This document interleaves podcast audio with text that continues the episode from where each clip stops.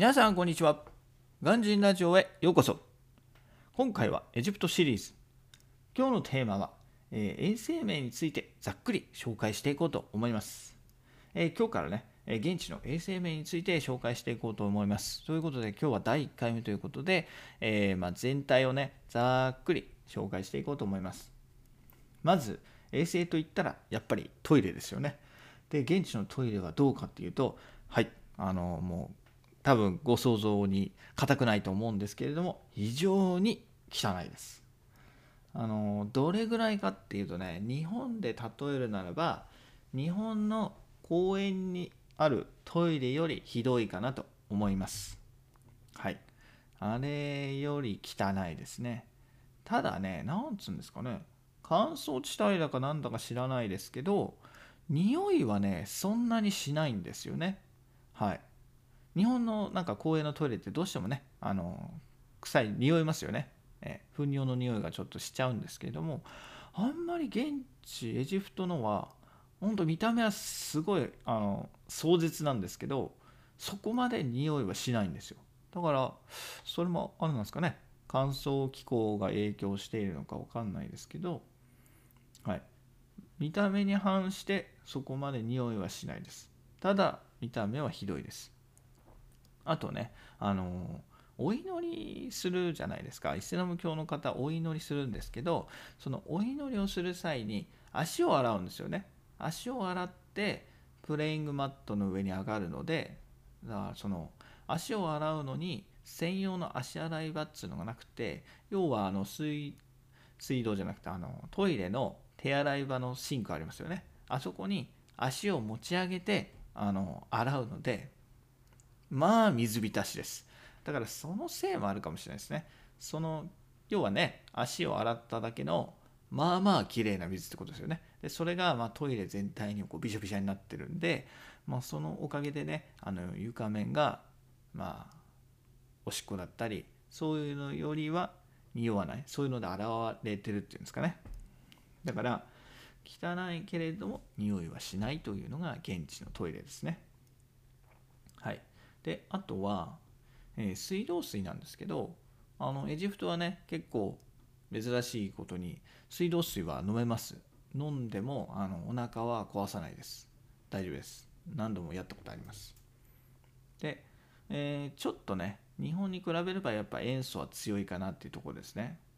私はその辺は鈍感なので何も感じなかったんですけど、一度ね妻が現地に行った時に一発目に言ってましたね。水道臭いっつって、なんかもう歯磨きとかお風呂の時に、お風呂とかシャワー浴びますよね。その時ですらもうなんかその塩素の匂いがするんですって。要はだからほんのちょっと口に含んだりとか、シャワーなんか口に含まないで顔を洗う時でも塩素の匂いがしたそうです。私は言われてからなんか気がつけば塩素きついかなっていうふうに感じましたけど、妻に言われるまではね何にも感じなかったですね。はい、飲んだりもしたけど、そこまで強い印象はなかったですね。個人的にはアメリカの方がもっと強い印象ではありましたけどね。アメリカ行った時の方が、はい、アメリカのホテルで水を口に含んだ時の方がうってきたんで、エジプトなんですかね、慣れちゃったのか分かんないけど、そんなに気にはしなかったけど、日本よりは塩素は強めです。で、あとは街中は本当ゴミだらけですね。本当にいろんなところにゴミ落ちてるし、いろんなところにゴミだめがあったりで、はい、非常に汚いです。で、トイレと一緒で、外はね乾燥気候なので、本当だから腐らないんですよね。ゴミをそのまま現地に捨てといても腐らないので、匂いはほとんどないですね。だからいろんなとこ、マンションの前だったりとかゴミいっぱい落ちてますけど、匂うことはほとんどないです。なので日本よりはだからいいですよね。ゴミがあっても匂わないんで、例えば結構ね日本だとゴミステーションの前とかを通ると匂うじゃないですか。あとはゴミ収集車の近くを通ったりすると匂いますよね。あれが匂わないんで、私は結構別にだからいいと思いますね。視覚的には映るけれども、腐ったりもしてないし虫も湧いたりもしてないんで、で匂いもしないから、まあ、あんまり気にはならなかったですね。はい、で、あとは空気なんですけど、空気もねそこまで汚くはないです。他のね海外と比べると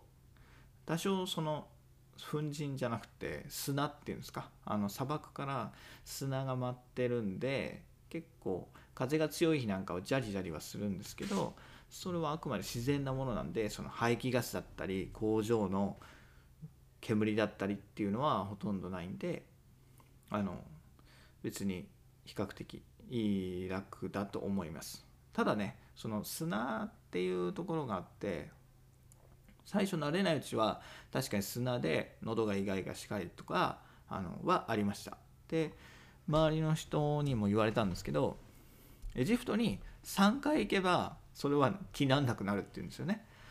3回もかよと思ったんですけど、確かに3回目ぐらいになるともう気にならなくなってくるんですよね。砂だったりとかっていうのが気にならなくなるんで、あ、3回っていうのは間違いねえなっていうふうに、はい、私は思いました。で、あとはレストランの食器なんですけど、これがねまたね綺麗じゃないんですよね。はい、要は洗って水を切らないでそのまま重ねちゃうんですよね。なのでこう提供される時にお皿が濡れている場合があるので、それが必ず拭いた方がいいです。で、そういうの結構水も汚い水で洗ってたりもするので、はい、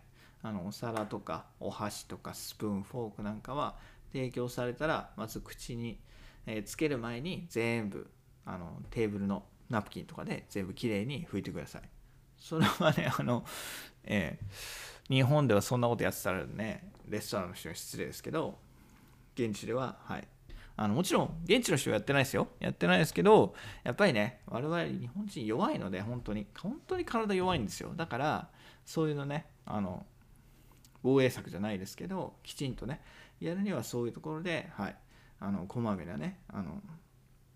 こまめに清潔にしないと、ちょっとね後で痛い目に遭っちゃうので、はい、